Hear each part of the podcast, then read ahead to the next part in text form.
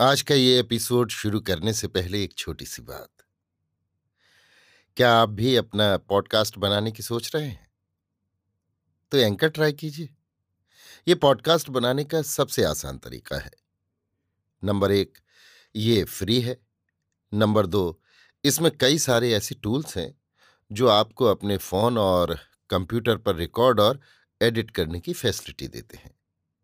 Number तीन आप अपने पॉडकास्ट को डिस्ट्रीब्यूट भी कर सकते हैं, जिससे इसे स्पॉटिफाई और दूसरे प्लेटफॉर्म पर सुना जा सके।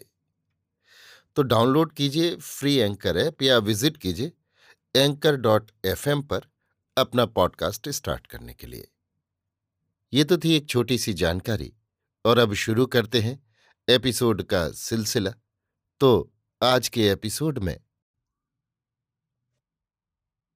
लीजिए सुनिए आचार्य चतुर्सेन शास्त्री के लिखे उपन्यास, वयम रक्षामह का ग्यारहवा भाग, स्वर्णपुरी लंका, मेरी यानी समीर गोस्वामी की आवाज़ में। प्रहस्त ने लंका में प्रवेश किया। जब वो विशाल नगर द्वार पर पहुँचा तो उसने देखा द्वार पर दृढ़ लोह कपाट लगे हैं। कपाटों में मोटी मोटी अर्गलाएँ लगी हैं। अर्गलाओं पर विराट उपल यंत्र जड़े हुए हैं। ऊपर की बुर्जियों पर अग्निभुषुंडिकाएँ रखी हैं। नगर के परकोटे के भीतरी भाग में स्वर्ण खचित दिव्य कारीगरी चित्रित है। बीच बीच में मणिमूँगा जड़े हैं।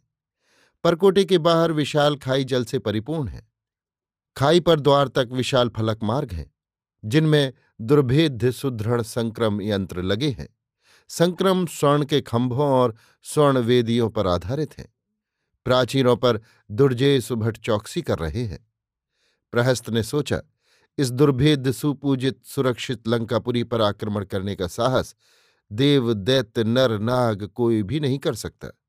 लंका के चारों ओर समुद्र, वन और खाई तथा दुर्भेद्य प्राचीर, विशाल चतुष्पथों पर अश्वरथ गज पर आरूढ़ योद्धा यक्ष किन्नर देव, दैत्य, नगरजन, मणिमाणिक मुक्ता सज्जित अभय आनंदित मुद्रा में मत आ जा रहे हैं। नगर की वीथी पथ, चतुष्पथ, राजपथ पार करता हुआ प्रहस्त, धनपति कुबेर के अलौकिक दिव्य प्रासाद के सम्मुख जा खड़ा हुआ।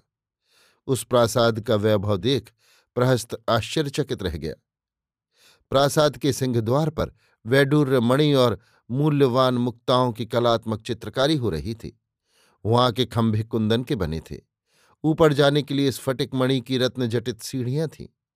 ठौर ठौर पर यज्ञशाला और वेदिकाएँ सुसज्जित थीं, जिनमें अनेक आसन रखे हुए थे। वो भव्य प्रासाद मंद्राचल के समान विशाल था। प्रहस्त ने साहस करके उस दिव्य प्रासाद में प्रवेश किया। द्वार पर उसे किसी ने न रोका। वो सात कक्षों को पार करता हुआ चला गया। सातवें कक्ष में उसने देखा, एक विराट काय पुरुष स्वर्ण की माला पहने और हाथ में वजनी लोहे का मुगदर लिए बैठा है। अग्नि की लपट के समान उसकी जिह्वा थी। उसके बड़े बड़े लाल लाल नेत्र थे। होठ बिंबा फल के समान तथा दांत बड़े पहने थे। गर्दन शेर के समान तथा नाक उभरी हुई। वो बहुत मोटा ताज़ा था तथा उसकी खूब घनी काली दाढ़ी थी। उस यमराज के समान विराट काल पुरुष के विकराल रूप को देखकर प्रहस्त काँप गया। परंतु उस पुरुष ने जैसे मेघ गरजे, उसी भांति गर्जना करके कहा, तू कौन है और दिक्पति लोकपाल कुबेर धनेश के इस आवास में तेरे आने का कारण क्या है? प्रसिदतु प्रसिदतु दिक्पति लोकपाल धनेश कुबेर। प्रस्त्र ने दोनों हाथ उठाकर कहा। उस पुरुष ने संदेह से उसकी ओर देखकर कहा, किंतु अपना अभिप्राय निवेदन कर, क्या तू लंका का नागर है? नहीं, मैं आगत पुरुष हूँ, यक्ष है। नहीं, रक्ष हूँ। कहाँ का है? आंध्रालय का। आह, वो तो धनेश दिक्पाल के मातृकुल का प्रदेश है। मैं धनेश दिक्पाल के मातृकुल का पुरुष हूँ। तो तेरा स्वागत है। मातृकुल से तेरा क्या संबंध है? मैं धनेश दिक्पाल का मातुल हूँ। आहा, मातुल! वो पुरुष अट्टाहास करके हंस दिया। यही यही अपने जन्म से किस कुल को धन्य किया मातुल? मैं दैत्यपति सोमाली का पुत्र हूँ। और धनेश दिक्पाल की विमाता के कसी का अनुज। अभिवादन करता हूँ, अभिनंदन करता हूँ। किंतु क्या कहकर आपको पुकारूं? मेरा नाम प्रहस्त है। मैं धनेश दिक्पाल के अनुज रक्षपति रावण का अमात्य हूँ। रक्षपति रावण का संदेश लेकर ही मैं धनेश दिक्पाल के चरणों में उपस्थित हुआ हूँ।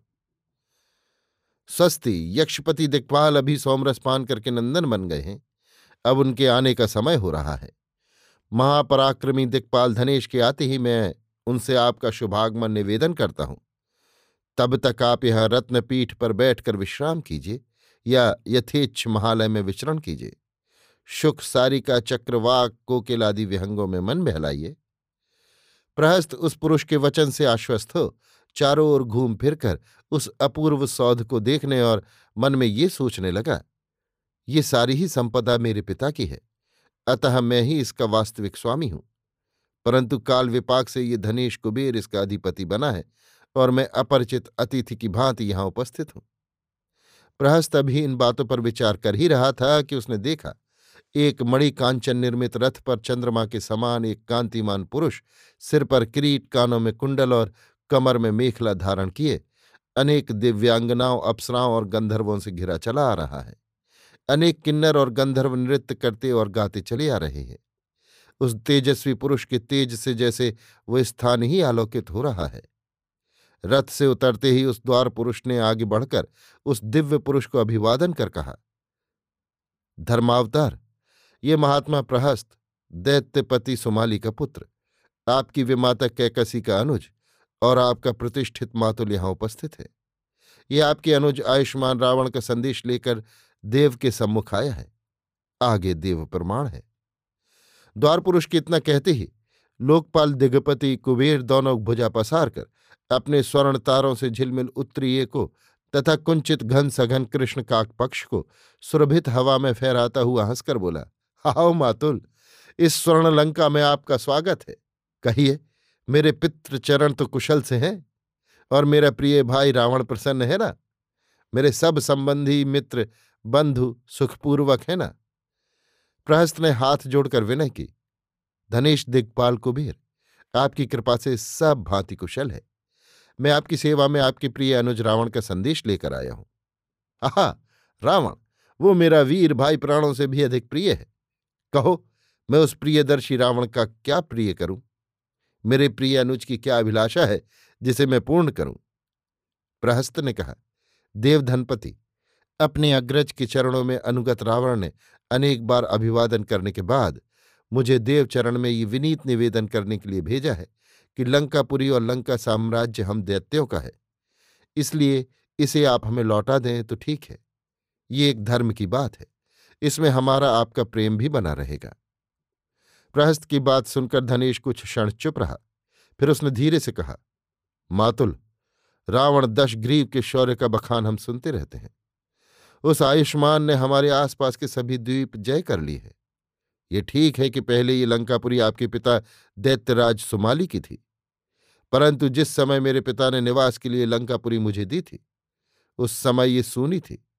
यहाँ कोई राजा नहीं था। मैंने ही इसे फिर से बसाकर धन जन से संपन्न किया है। यद्यपि तुम्हारे हमारे आचार में अंतर है, तुम रक्ष संस्कृति की प्रतिष्ठाता हो और मैं यक्ष संस्कृति का। परंतु इससे क्या? हम सब दयाद बांधव तो है ही। तथा इस लंकापुरी में इस समय देव, दैत्य, किन्नर, असुर, नाग सभी जाति के जन रहते हैं। सबका समान ही अधिकार है। इससे तो मेरे अनुज रावण से कहो कि इस मेरी बसाई हुई लंका में वो भी आकर सुख से रहे। बाधा कुछ नहीं है। लंका जैसी मेरी है, वैसी उसकी भी है। क्योंकि अभी पिता ने रावण के साथ हमारा कोई बंटवारा नहीं किया है। अभी तक हमारे पिता का सारा धन और राज्य बिना बटा हुआ ही है। धनपति कुबेर से ये सार गर्भित और युक्ति युक्त वचन सुनकर प्रहस्त के मुख से बोल नहीं निकला। वो नीची गर्दन किए कुछ सोचता रह गया। कुबेर ने प्रहस्त का खूब आत्मीयता से सत्कार किया और सब भांति पूजित कर उसे विदा किया। अभी आप सुन रहे थे आचार्य चतुर्सेन शास्त्री के लिखे उपन्यास, वयम रक्षा माह का ग्यारहवां भाग। स्वर्णपुरी लंका मेरी यानी समीर गोस्वामी की आवाज़ में।